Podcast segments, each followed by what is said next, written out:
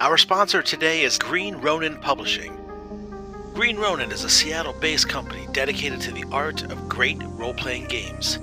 Since the year 2000, Green Ronin has established a reputation for quality and innovation that is second to none. If you're looking for exciting fantasy, look no further than Fantasy Age, where your heroic stunting can create the difference between a cinematic battle and a mundane encounter. Have a need to strap on a cape and fight the forces of evil? They do Mutants and Masterminds. Also available, the Expanse role playing game, based upon the hit book series. Green Ronin Publishing creates role playing games, card games, and fiction. For the very best in role playing games, and to forge your own path, choose Green Ronin Publishing and become your own master. Find them at greenronin.com, on all social media at Green Ronin Pub, and wherever role playing games are sold. And now be sure to log into greenroninstore.com. Using our affiliation code of GKHero, you can save 5% off your total purchase of over 100 fantastic items, including role playing games, card games, fiction, and much, much more. At greenroninstore.com, use our affiliation code GKHero to start your journey today. Brought to you by the power of the internet and fueled by imagination. This is Game Knight Heroes.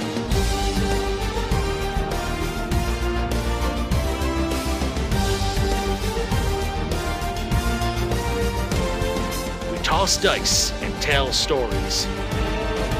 The deeds of heroes await, and legends dare to be heard. This is Game Knight Heroes. Hello, and welcome back to the Game Knight Heroes. We are the Game Knight Heroes, and you can be too.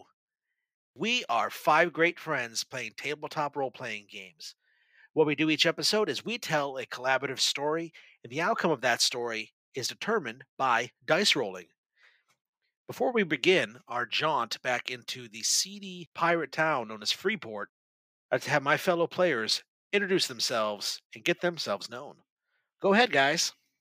Hey everybody, it's Rob. I'm gonna be playing Victor today. Glad to have you guys all here listening. Oh, yeah. And I'm Colleen. I play Iridansa. Mm-hmm. I'm Aaron, and I play Iridansa as well. So it'll be a good little thing if you can tell which one of us is playing her at a time. I've been told it's very difficult, but Definitely. We get mixed up all the time. It's very true. Their voices sound so similar, as I'm sure you can tell. we also look alike. So Oh, We're really? like the same height too. yeah. Yes, very much, very much the same height. And uh, I'm Brittany, and I'm playing Nisha. Yes, you are.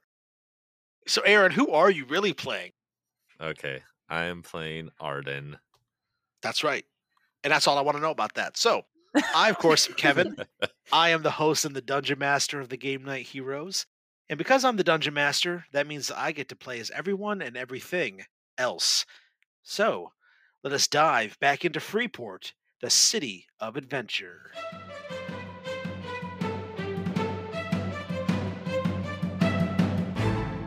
Previously on Game Knight Heroes. After being hired to discover what sort of strange happenings were transpiring in regards to a theft from one of the members of the Temple of Knowledge, our heroes have learned that their friend Egil and his companion Lucius have been captured by the villainous Brotherhood of the Unspeakable One. Our heroes seek them out, as well as a special artifact companion piece needed by Iridansa to save her people from the serpents. All clues have led them to the Arkham shipping lanes, and they are in the process of developing a plan to assault the warehouse and locate the item necessary. Our tale now resumes. In the back room of Falthar's Curios, our scene finds us with five unique individuals in a semicircular pattern positioned around the room. Their discussions have been long and arduous, but the information that Falthar gave them in regards to their enemy, the Serpent People, or Volosins, as he told them they were called, may turn the tide in the battle to come. But now that that business is concluded, and Falthar has taken his leave, their attentions draw to a different plan indeed. If our heroes are to assault the Arkham shipping lanes, they will need a thief of great renown and great skill. Passalor Arcadios, a skilled veteran of the grift trade, leans comfortably on the table in the room. He crosses his arms in front of his big barrel chest, and a large wolfish smile crosses his features. So, I heard you need something stolen. Yes, we do. Well, that just happens to be my speciality. Nisha may not have told you exactly what it is I do here within the city, but I can tell you that I am a guild master, I believe would be the best term. He holds out one of his palms, and you see that tattooed on the inside is a symbol. It is a very thin triangle, bisected by three lines across it. This is the symbol of my guild, a thieving guild within the city here. Although we are typically from the continent, we have had joint interests with Nisha, as she has been seeking someone who needs to have a reckoning. But my true skill is in thievery.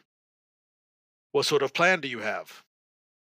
Uh, Nisha goes in Cloak of Darkness, finds chest, and gets it. I go to the guards and tell them that I lost my dad and they help me. Oh God, not that one We're again. not doing that today. You don't think that'll work? Has it ever worked? No. Last time we ended up in jail. Do you know the location of the item that you seek? It is in the Arkham shipping lanes, most likely in the lowest level.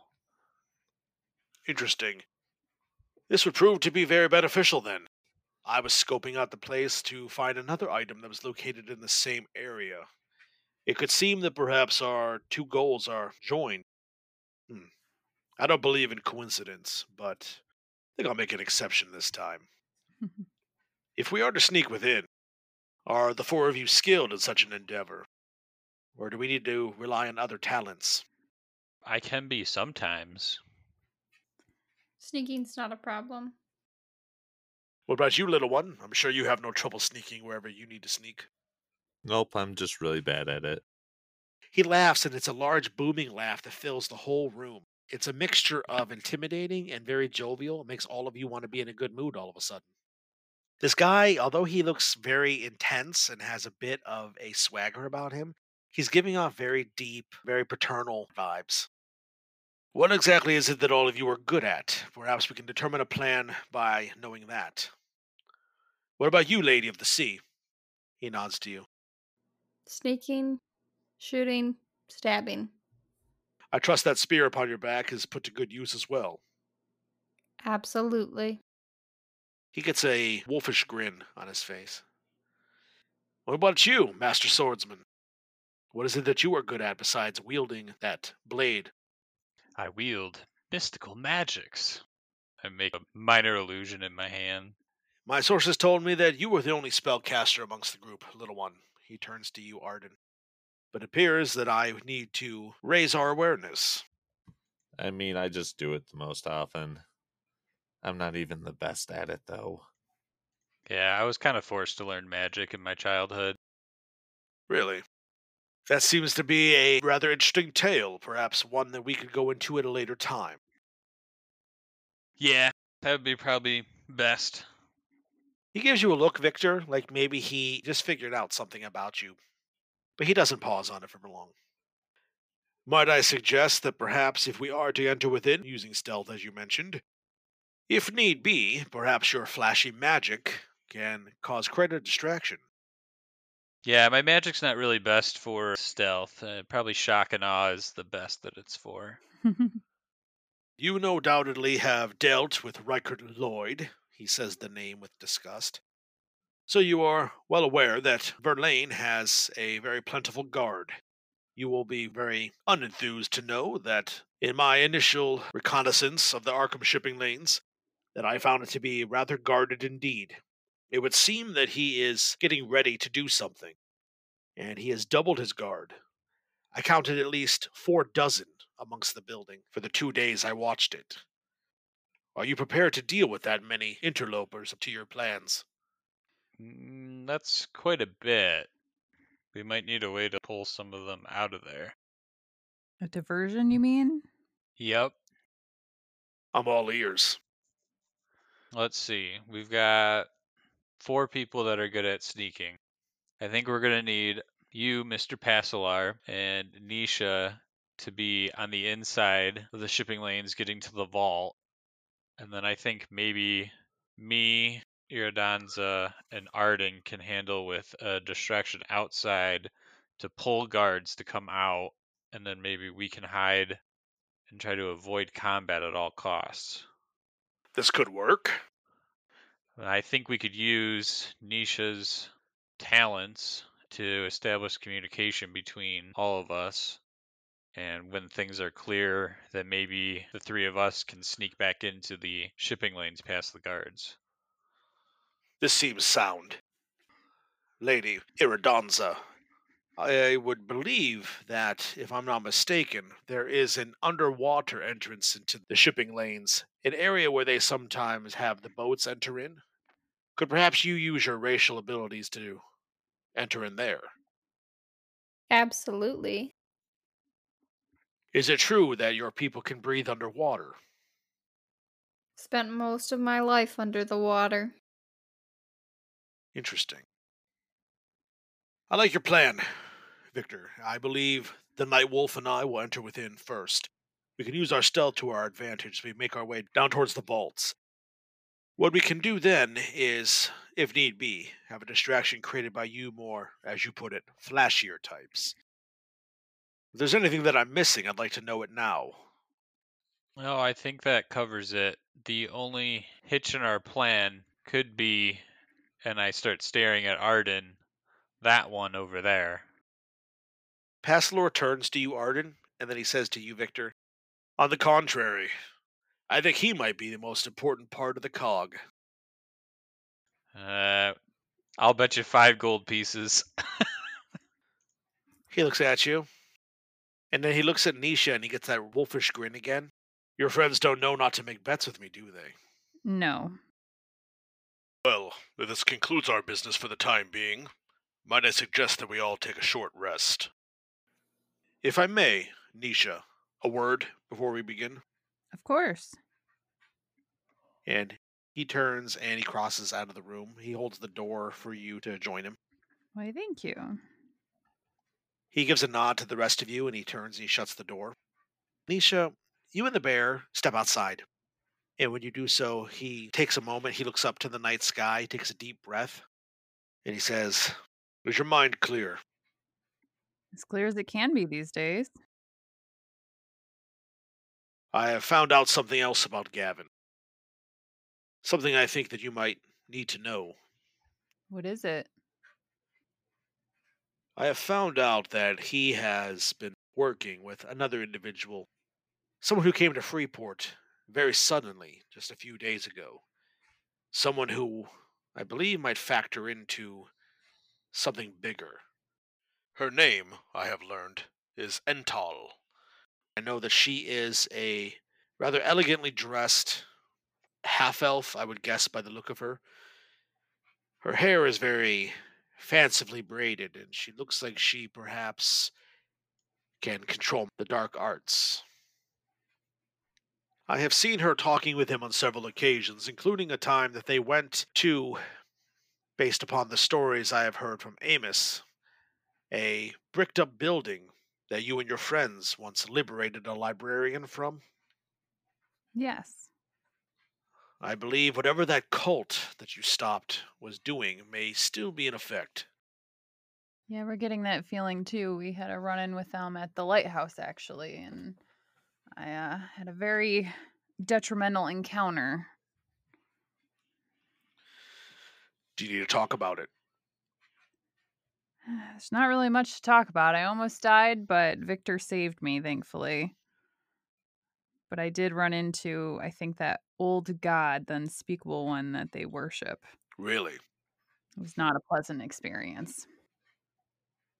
Your friend in there, he mentioned your specific skills.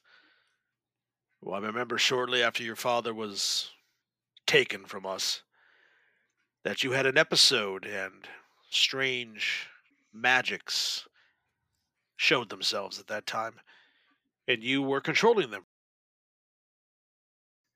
Have you perhaps found a use for them and control them in a different manner now? Yes, actually, I have uh, gotten a feel for them and able to do a few extra things that are quite handy every now and then. So, what he's referring to is I can telepathically communicate with a couple of people at a time if I so choose. A great gift indeed. Be careful, gifts that you are given that are strange. They sometimes require something to be given in return. I'll keep that in mind. Thank you. There's a pause, like almost he wants to say something else, but he doesn't. Should we go back in and rest for a bit? Of course. He opens the door to Falthar's Curios, and you enter within. With the plan firmly in place, the four heroes, with their new companion Passalor, the bear, begin to take the steps necessary to assault the Arkham shipping lanes and find out the information there. As Passalor and Nisha go to head off, I'm to motion to Iridansa, like, hey, come over here real quick. I walk over to him as he motions to me. So, I have a little bit of an extra idea here. It's a little crazy, but I'm going to need your help. You can still do water infiltration after my plan works. What in the deep blue do you have planned for us? Oh, it's it's going to be awesome. Victor, you relay your plans to your allies, and you watch as their faces spread in the realization of just how dangerous a decision could make this entire operation. You know that it is a gamble, but you live for the chase. Besides, it might just be crazy enough to work.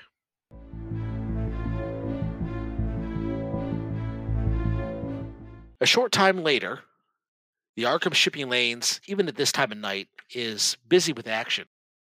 It would seem that Passalor's information about Verlaine having something big that he was planning for is quite accurate.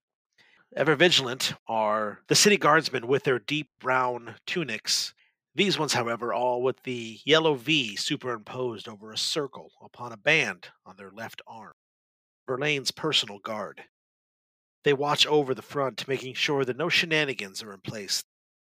If we could, Nisha, if I could have you, and I'll roll for Passalor, if you guys could please make stealth checks for me. I'm going to use my psi knack. So a 15. 15. Passalor rolls as well. Okay. And as two lone figures, mere silhouettes, move across the shadows of the night, Verlaine's personal guards are unaware of Nisha, the Night Wolf, and Passalor Arcadios, the bear, as they make their way closer to their chosen den of activity. The two figures move in amongst the crates and the barrels outside of the docks, moving closer to the building front itself. They've done this sort of thing before, and their practice movements hide them in shadow better than the actual animals they are named after. As the two of you approach the front of the Arkham shipping lanes, Nisha, you and Passalor dive into a small side corridor. You can see that there is a large, very fancifully painted ship, and it is a perfect place for you to stop for a moment and to take stock of everything within. I will take a look around. Go ahead and make a perception check for me, please. I will give you advantage because Passalor is assisting you. Well, I definitely need it. 21! All right. Nisha, you take a quick look around, and your elven keen senses see that on the inside of the shipping warehouse, there is a great many crates and barrels that are all stationed around in different areas, things that are ready to ship out on these ships that they are currently loading up. But as you continue to look around, you can see that there is a figure that walks across a suspended catwalk. A wide shouldered, athletically built tiefling with maroon skin who ever vigilant, is pacing back and forth in front of a doorway that leads to what appears to be a shipping office on the upper level of the building. I take it that would be Reichert Lloyd, huh? Right. You point him out to Passalor, and he gives you a nod as if he understands that that man is dangerous. And the two of you await for the distraction that will give you a better insight as to the time to properly sneak down to the vaults below. So I will really quick just ping Iridons and Victor and let them know through the psychic whispers that Pastor and I are in place and ready to go. Oh, that was faster than I was expecting. Oh boy. Okay, we'll be there. Nisha, as you and Passalor wait, you see that there is a window of opportunity that would be perfect for the two of you to enter within. And yet the distraction does not come. There is a long almost torturous moment that you know that the two of you would have been able to sneak in very effectively and efficiently, yet the distraction still does not come. Oh, Victor, where are you? Come on. If you look behind you, you should probably see us coming up. I figured if I told you, you might not like it. Oh boy. He's gonna get us all killed. I really hope this building has insurance. Arden, ramming speed. Nisha, as you begin to have a moment of understanding as to what they might be doing, you watch as Passalor's face gets a look on it that you have never seen before one of fear, surprise, and complete and total pride, all rolled into one. He actually looks dumbstruck for a moment as he looks at the sight behind you you whip your head around to see what distraction your allies came up with, what sort of manner of magical capabilities that they might have cured to make sure that your entrance was going to be secured. You imagine anything from large magical serpents that perhaps might scare the guards, to the water itself being bent and controlled, to even fireworks being shot off. But what you did not expect was the nearly 50 feet wide, 100 foot long, crudely built orc ship known as the Bloody Vengeance to come full speed, ramming into the Arkham shipping lanes. You hear as several of the guardsmen around you scream and yell in terror as they jump off of the catwalk or out of the way, futilely in most cases, of the Bloody Vengeance as it reaves a massive trench out of the dock itself, tearing through cobblestone through dockwood, slamming into the side of the building and slicing it nearly in half. A large portion of the ship snaps, drives up through the ceiling, and smashes a hole through it.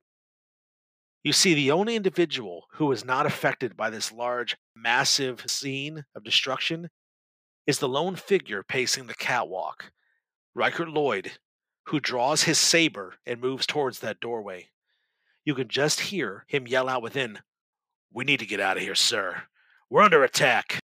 And with that, you see that Verlaine, his large corpulent form, emerges out of the office, takes a quick look about the Arkham shipping lanes at the massive destruction caused by the Anchor's Reed's virgin sail. The man balks and turns, being led by Riker Lloyd out of the area. If you could, make another perception check for me, please, Nisha. Normal this time, because Passalor is completely dumbstruck by this. He's not actually really looking around right now either. I'm going to add my psi knack to it. So 13. Okay. You see a single figure has emerged out of the office as well. A tall, statuesque woman with long black hair pulled up in several intricate braids to the back of her head. She stands there coolly, watching the damage and destruction caused by the bloody vengeance, before she turns and walks the opposite direction from Verlaine and Riker Lloyd seemingly making her way further into the Arkham shipping lanes, as if she has a destination all her own. Hmm. I wonder what she's up to. On the deck of the Bloody Vengeance, Victor, you barely manage to hold on to the steering wheel as the entire front of the Bloody Vengeance is shattered, broken, and rent asunder as it gets smashed and pulverized by sections of the Arkham shipping lanes. The different crates, barrels, and ship parts smash across it like toys that children would have at play. Arden, standing next to him, how are you feeling right now? Uh, throwing up. Okay. Iridansa, you use the momentum and the distraction to run across the front of the ship, jump up off of the railing, and as that section of the railing splinters as it slams into one of the walls of the Arkham shipping lanes, you dive up and then curve with the practiced motion of a diver and cutting through the water.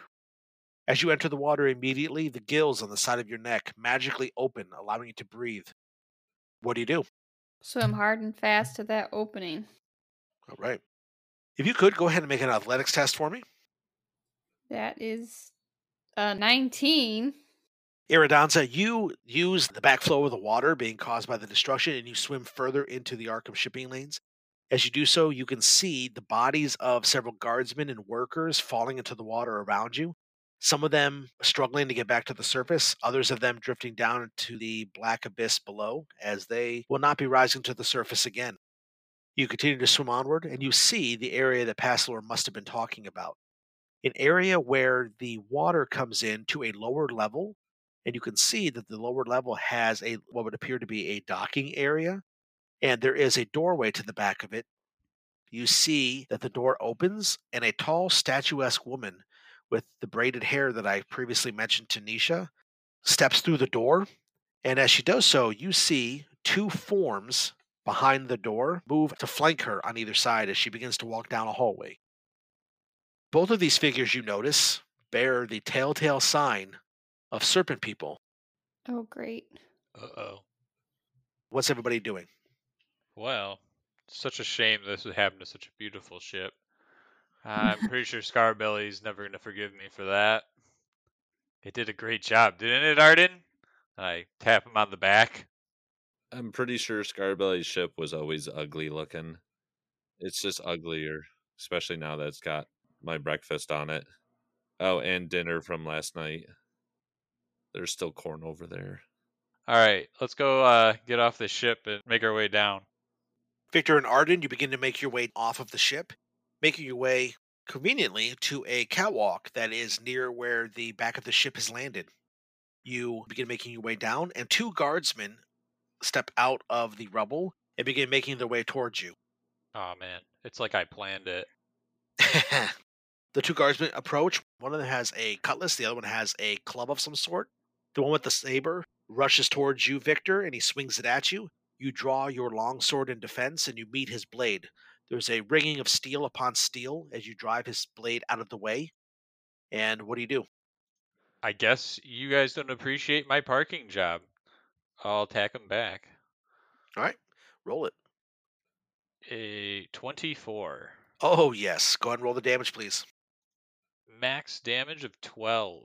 Wow. As you drive his sword out of the way, you use the momentum, spin in a circle, pulling your long sword across him, and it cleaves him down from one shoulder down to the waist on the other side. He spins, quite dead, down to the water below, slamming off of the railing of the Bloody Vengeance in the process. Arden, the man with the club, swings it down at your head, double fisted, straight down towards you, almost like one would swing an axe as they're trying to chop through wood. Does a 12 hit you? It is a match hit, but not if I cast shield. Okay.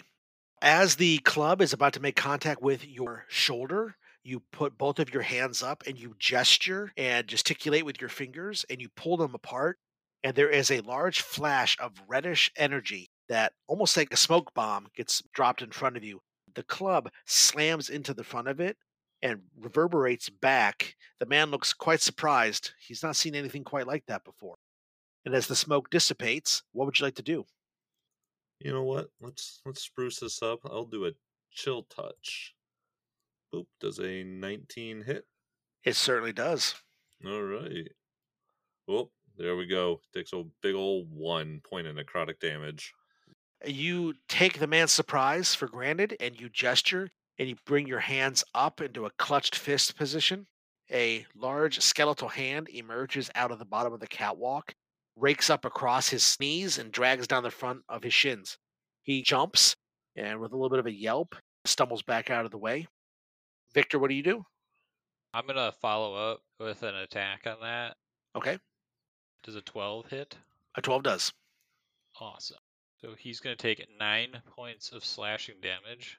Victor, as the man stumbles backwards, you take your longsword and you spin it and you slice up through his chest. He gives you a wide eyed look as he then falls to a heap right in front of Arden. And the two of you continue to make your way down. At that moment, Passalor looks to you, Nisha. He seems to have snapped out of his surprised state. That's quite a distraction, I'll give him that. You can say that again.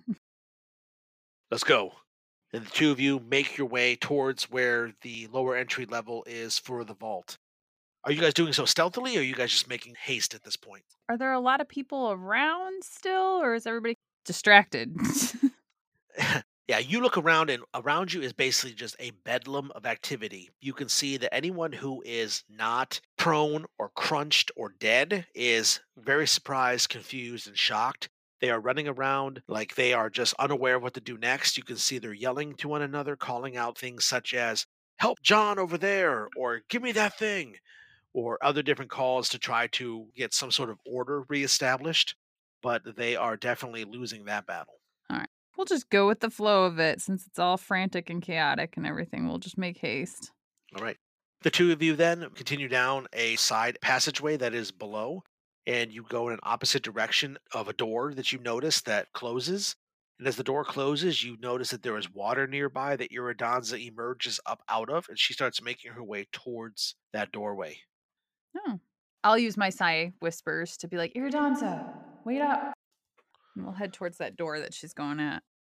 I turn back and notice them. What do you do? I nod towards them and I get ready to open the door.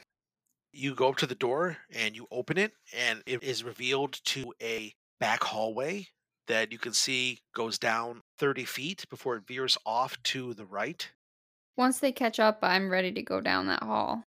Iridansa, you lead the way down the hallway. Nisha and Passalor, you step in behind her and make haste, and the three of you come up to that small fork. Iridansa, you are in the lead, so what would you like to do? I want to keep a vigilant eye out in front of me, but quickly make my way down the hall, spear drawn. Okay. Your spear spins into your hand as you get up to the L section of the hallway, and you glance for a moment around the corner, and you can see that another 10 feet beyond the L, the hallway splits into a T. Immediately on the left, there is another doorway, and to the right, it looks like there is a set of stairs that leads down. You begin to creep forward. If you could, please make a stealth test for me. Absolutely. Natural 20! Yeah! What's the total on that? 25. Excellent. I love it. So, Iridansa, silently, you turn down the hall and make your way down to the end of the T section. Let's go to the stairs. All right. Iridansa, you begin to make your way towards the stairs. Nisha, you and Passalor behind her. If you both could make stealth tests, please. Yes, sir. 20. Passalor got a 22. Wow, this is a sneaky party right now. I love it. Woohoo. The two of you come up behind Iridansa at the T section, and the three of you begin to make your way towards the stairs. And Nisha, you hear behind you from the other side of that door a muffled cry. Hey, did you guys hear that? No, keep going. Sounds like there might be a prisoner. I go over to the doorway. Iridansa continues down the stairs. Passalor stops for a moment and he looks at you, Nisha, and he says, Do you have this? Yes. He takes a moment, then he nods to you and turns and follows Iridansa. Nisha, you move up to the door. If you could, make a perception test, please. Uh, 23. On the other side of the door, you can hear muffled speaking. It sounds like there is a woman's voice saying something in a language you can't quite make out what exactly she's saying. Either it's somehow muffled or she's speaking in a language you don't understand. Hmm. And then you hear a whip type sound. Whoosh! And uh, someone cry out in pain. Oh boy. I'm gonna see if I can quietly open that door so I can be sneaky and stealthy and hopefully she won't notice my presence. Okay. You check the door very quickly. If you could make a perception test again. 10. The door does not seem to be trapped. It seems to be a regular wooden door that you would find in any building or house in the city of Freeport. Does not appear to be trapped at all. Okay. It does appear to be locked, however. I will use my thieves tools and unlock it. All right. Go ahead and make a dexterity test, please, using your proficiency bonus. Well, natural 20. Total is 27. Fantastic. So you, in very short order, unlock the door. And as you do so, the language continues from the other side. You hear another whipping sound, and then you hear, "Uh," and then you hear another voice, a voice that you recognize, say, No, stop. Please don't do this anymore. Please stop. It's the voice of Egil. Victor, you and Arden make your way across the main floor. In my head, I'm calling out to Nisha, "Where are you guys at? I'm coming down to help. I think the guards are busy." As you say that, another guardsman closes the gap between a side doorway and yourself. He comes forward. His long sword swipes at your head. You put your shield up to deflect the blow. I retaliate. All right, go and roll attack. Thirteen. 13 hits him exactly. As you deflect the sword away with your shield, it opens up his stance quite readily, and you take your longsword and drive it halfway up the blade through the center of his chest. And when you rip it free, he stumbles down to the ground. Arden, you look around and you can see that again, more chaos is ensuing. But what would you do? He just killed that guy, right? Yes. Okay, I'm just gonna jump past him and keep on running. As you do so, you see that there is a shadowed area in front of you, and there's a blur of motion as something emerges out of the shadow. It begins to close the gap between the shadows and yourself. A large form, a nearly seven foot tall serpent person, comes hissing at you. With a spear in hand, he stabs out towards your face. Does a 15 hit you? Ooh, yeah, that hits. Owie. He stabs you in the cheek and slices up towards your ear, and a stinging pain rings through the side of your face. You take six points of slashing damage. Ah. If you could, Arden, make a Constitution saving throw. Uh oh. I rolled an 11. All right. You feel that the slice on your face burns almost like red hot fire coursing through your face. It hurts really bad, but you shrug off whatever effects it might be causing. What do you want to do on your turn? Uh, I'm gonna thunder wave it. Okay. DC 14 Constitution save. All right. He gets a 15. Trapped. So, as the pain sears through your face, you gesture and you take one of your hands and you put it out in front of you, and it touches onto the serpent person's leg, and you release the spell. There is a wave of energy that flies out from in front of you, and you do see that it buffets across the front of his form slightly. He manages to hold his ground and dig his feet in, and he does not get blasted back. But you do see that it did damage him a little bit. Not as strongly as Victor's Thunderwave, but it's a start. If you could make a wild magic check. It's a one. Oh, it's a oh, one. my goodness. Arden, with a natural one on a d20 roll for your wild magic check, a wild magic surge effect does happen. So if you could roll a 1d100 for me. 93. All right. Arden, as you release the magic and the thunder wave buffets across the front of the serpent person's form, you feel the inside of your body begin to feel quite uneasy. You almost feel nauseous for a moment. There is a twisting and a popping and a retching feeling across your stomach, almost as if you have really bad indigestion. But Victor, you watch in amazement as Arden begins to stretch and twist and become as tall as you. This three foot tall halfling now stands six feet tall. Arden, you have doubled in size. oh my gosh. Arden, you notice strange serpent scales across different sections of your joints, around your hands, your knuckles, your elbows, your shoulders, your knees, Eh, where those sections of you pop out through your clothing. Oh my gosh. I'm a serpent person. I was the snake person all along. Victor, you see that a serpent person has emerged from the shadows and is closed and is fighting Arden. And you can see that Arden now has a large gash on the side of his face. I retaliate. Nobody picks on Arden except for Iridansa, Nisha, and me. First, on my way over, I'm going to cast Healing Word to heal Arden a bit. Okay. So he heals max eight points. Nice. And then as I attack, I Blade Flourish. Roll to see if you hit.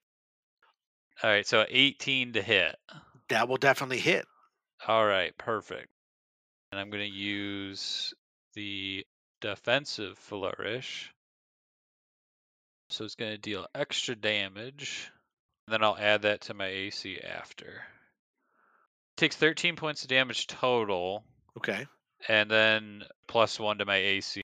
Victor, as you move forward, you move past Arden's enlarged form, and you take your blade and you swing it in a wide arc, a figure eight in the air, made with a grand flourish as you do a new set of foot movements reserved for skilled swordsmen.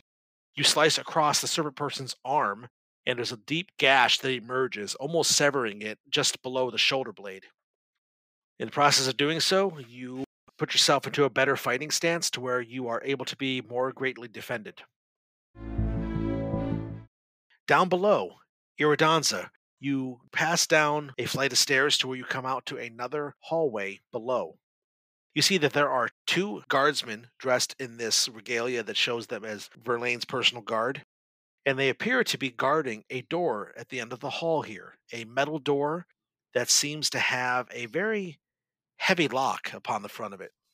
It would seem you have found the vault, but you'll have to get through the guards first. Go for the one on the right. All right. Let's have you and Passalor make a stealth test, please. That is a 17. 17. And he's got a 21. So, this large man, who you would not expect to be very stealthy at all because of his large, bulky form, is moving quite skilled and quite adeptly from shadow to shadow. He's moving as a man who would easily be half of his size. You move down next to him at the end of the hall. You see the two guardsmen do not notice the approach of the two of you. You see that Passalor looks to you and he gives you a slow nod as he then begins to move in towards the one guard on the left. What do you do? Yeah, I don't like Verlaine, so I must not be able to trust this guy. I'm just gonna go for it. Gonna attack with the spear that I have in my hand. All right. Say 24 to hit. Okay. Go and roll the damage, please. That is six damage. Iridansa, you move behind the man on the right and you take the spear and you drive it into his lower back. He jerks forward and stumbles as you twist it and wrench it free. The man on the left turns to begin to help his friend when suddenly a large, meaty hand closes on the back of his neck, circles up around to underneath his arm, an elbow slams down into his shoulder, and there's a sickening pop as the man's shoulder is clearly dislocated out of place. He drops his sword on the ground. Then Passalor uses the movement to step forward and drive a knee into the man's back while pulling him backwards.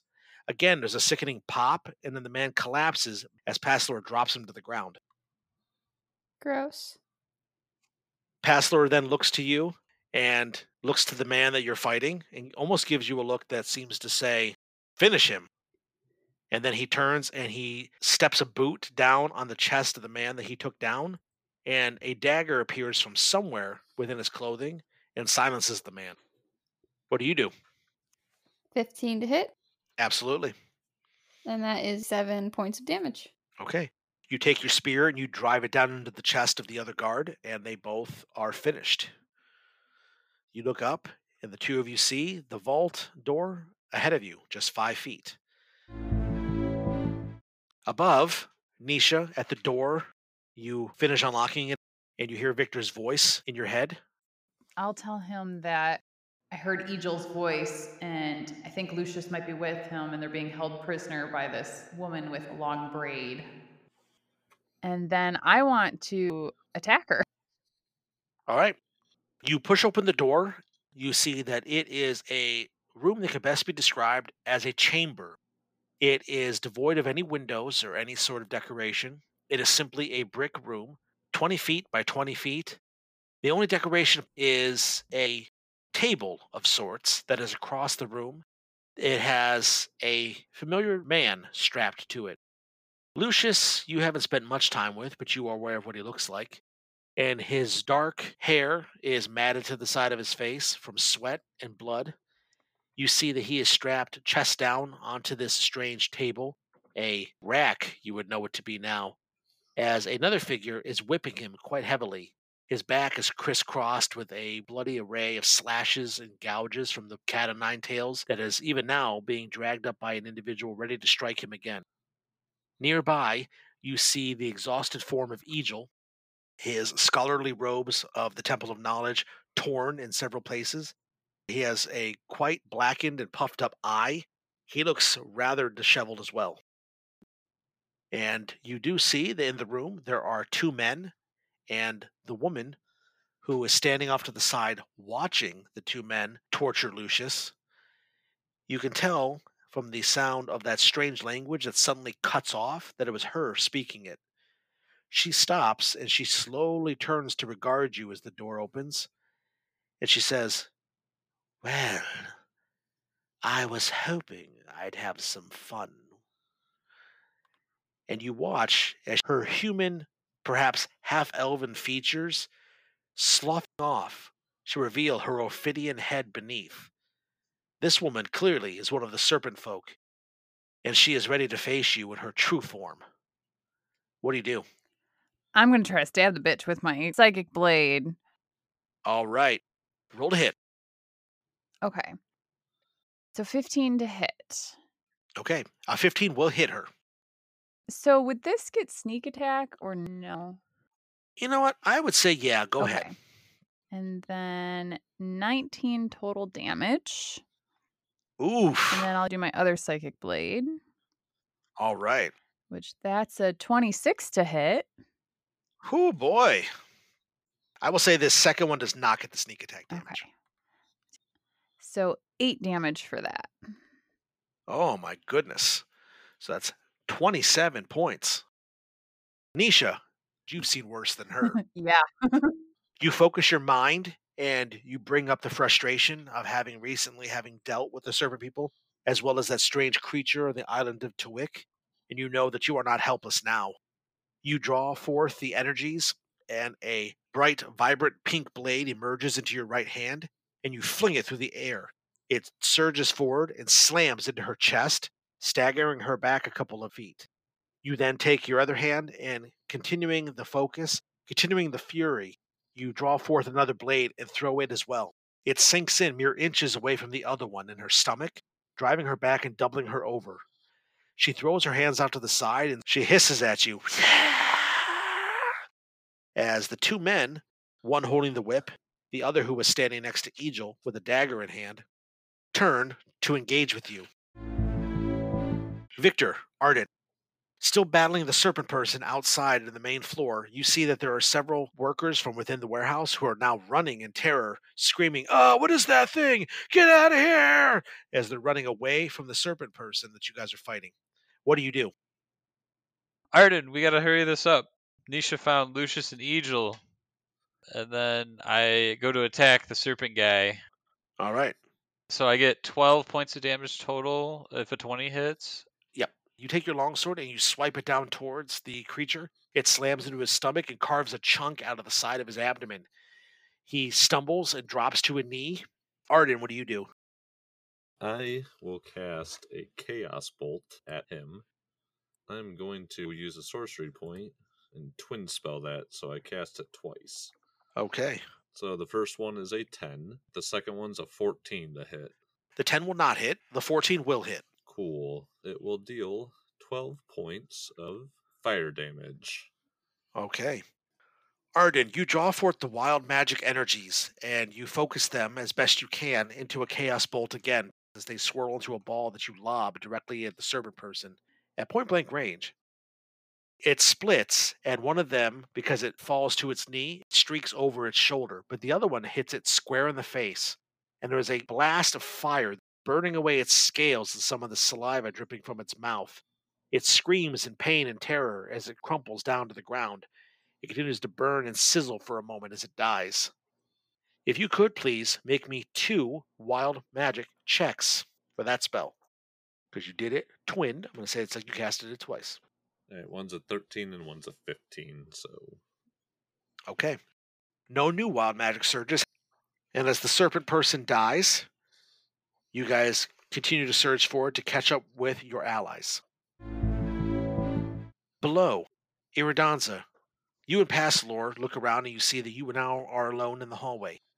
In front of you is the door. He looks to you and he says, Keep guard, I'll get this open in a short time. He moves over to the door and you see that he removes some lockpicking tools, not unlike those that you've seen Nisha use. It begins to go to work on the door. You can hear sounds of combat above. You also heard what Nisha said to Victor that she believes she found Egil and Lucius. So you wait for a moment, and behind you, you can hear the clicking and whirring of Passalor trying to do whatever it is he's supposed to do to the door. And after a brief moment, you hear a different clicking and whirring, a telltale sign of a large locking mechanism being sprung and released. Passalor says to you, We're in business now. And he turns the handle on the door. It pulls the door open. There is a strange stench that wafts out of the room as he opens the door. One that he doesn't have time to react to. You turn to see what's going on, and you see a green cloud of smoke slowly curling out from the inside of the chamber. He staggers and stumbles for a moment and then falls unconscious on the floor right in front of the open door. Inside, however, barely through the haze, you can see a chest upon a short pedestal. The chest is a deep, dark wood, stained with some sort of dark, almost tar like substance. And upon the side of it, carved into the wood, a familiar three pronged symbol, a set of three almost tentacle like appendages out of a centered circle. This, you know, is the sign of the Brotherhood of the Yellow Sign, the Brotherhood of the Unspeakable One. This is the chest you seek. But whatever those fumes are could prove to be a problem. What do you want to do? I'm going to take in a very large breath before the fumes reach me and run as fast as I can to grab that chest. All right.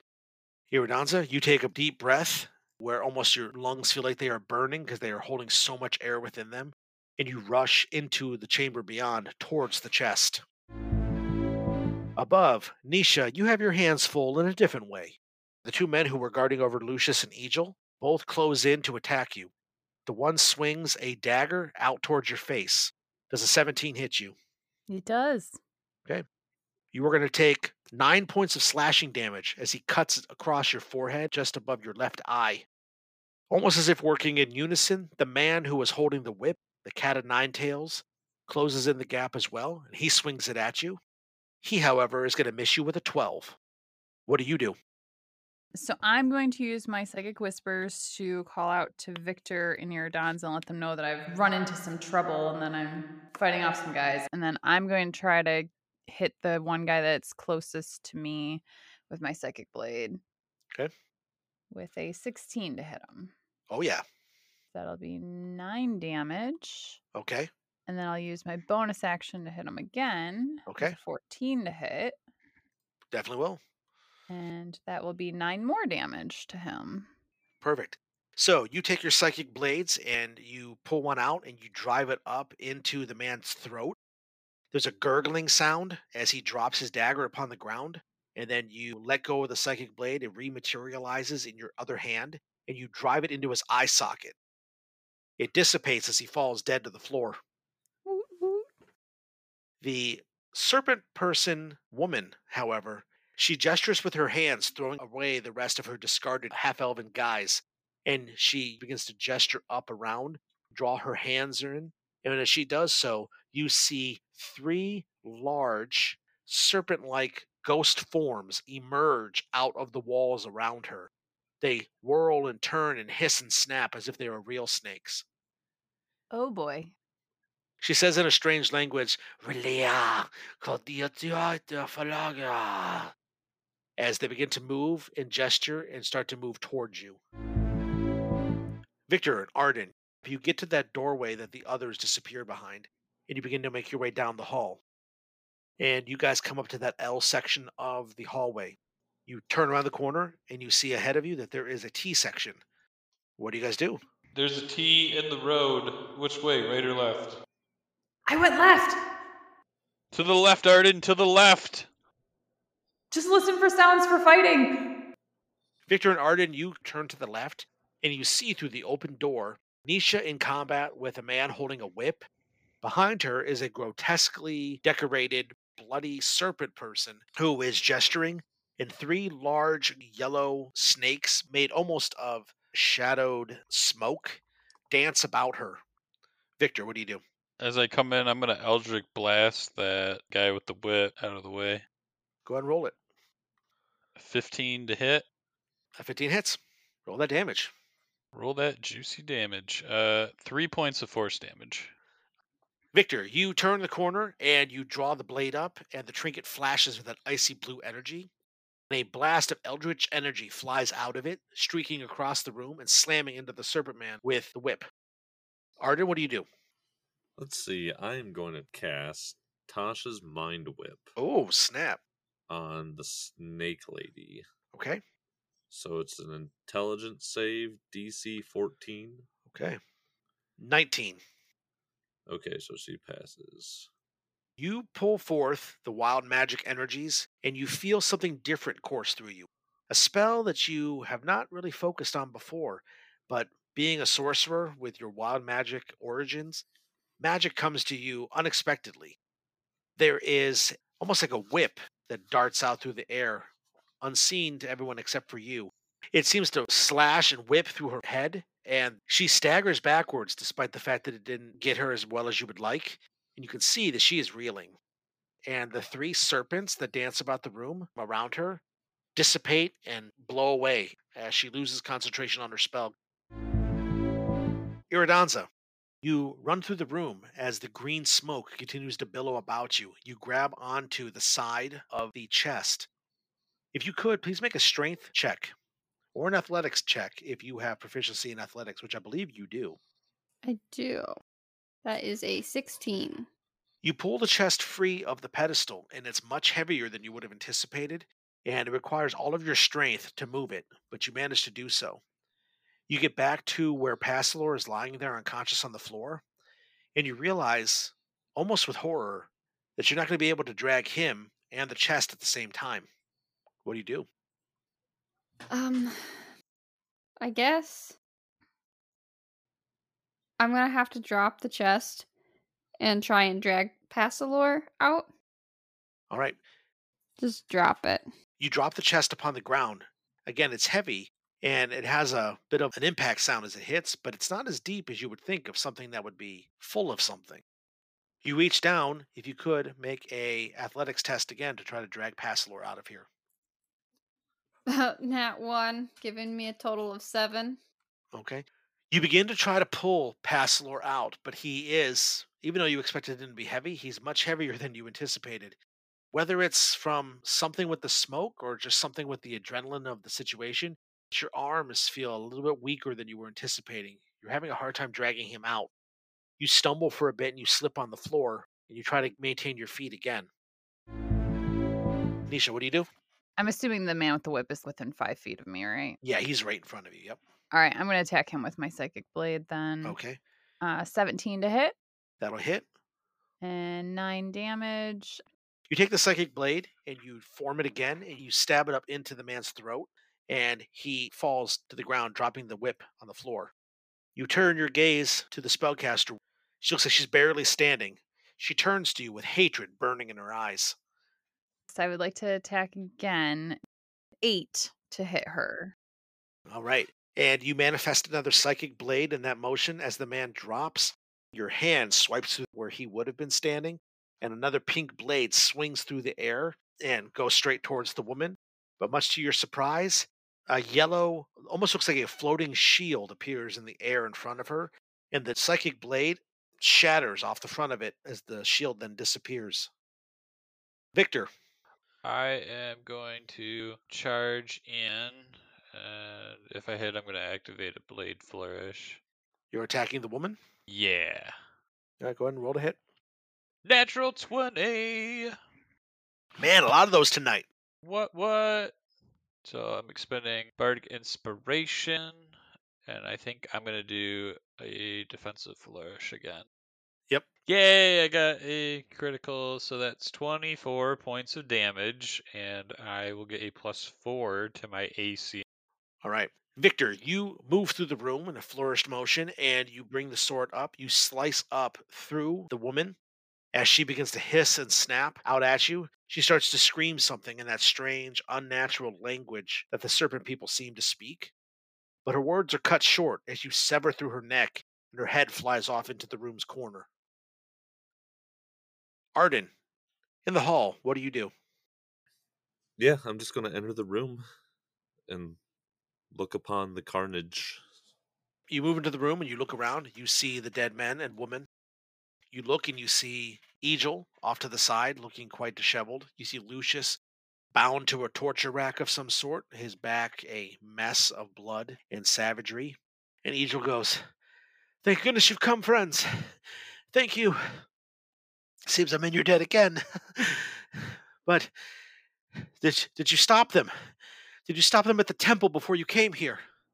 At the temple? N- no, we haven't been to the temple since this morning. his eyes fill with tears and the color drains from his face. Oh no. I hope we're not too late. He looks up at you guys and we were merely the bait, the distraction. Their true target is the temple of knowledge.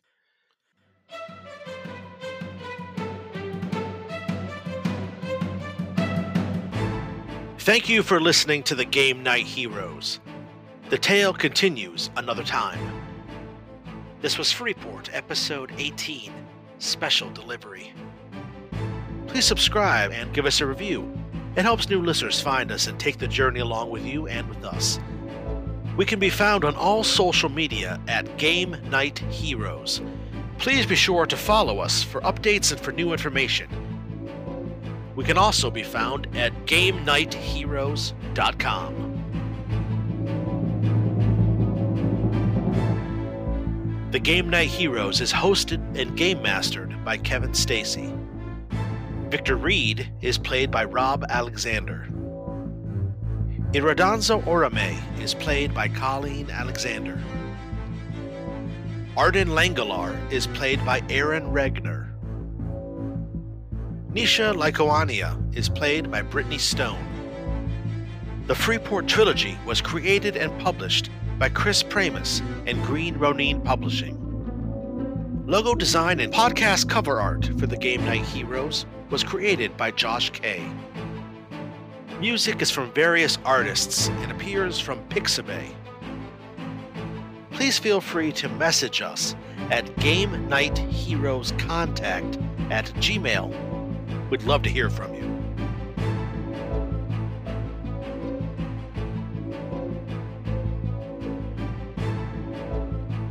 This has been a presentation of the game Knight Heroes.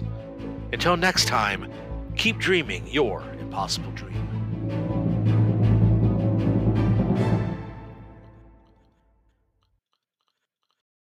Hey, did you like what you just heard? Well, if so, you can also journey into the realm of Freeport by visiting greenroninstore.com.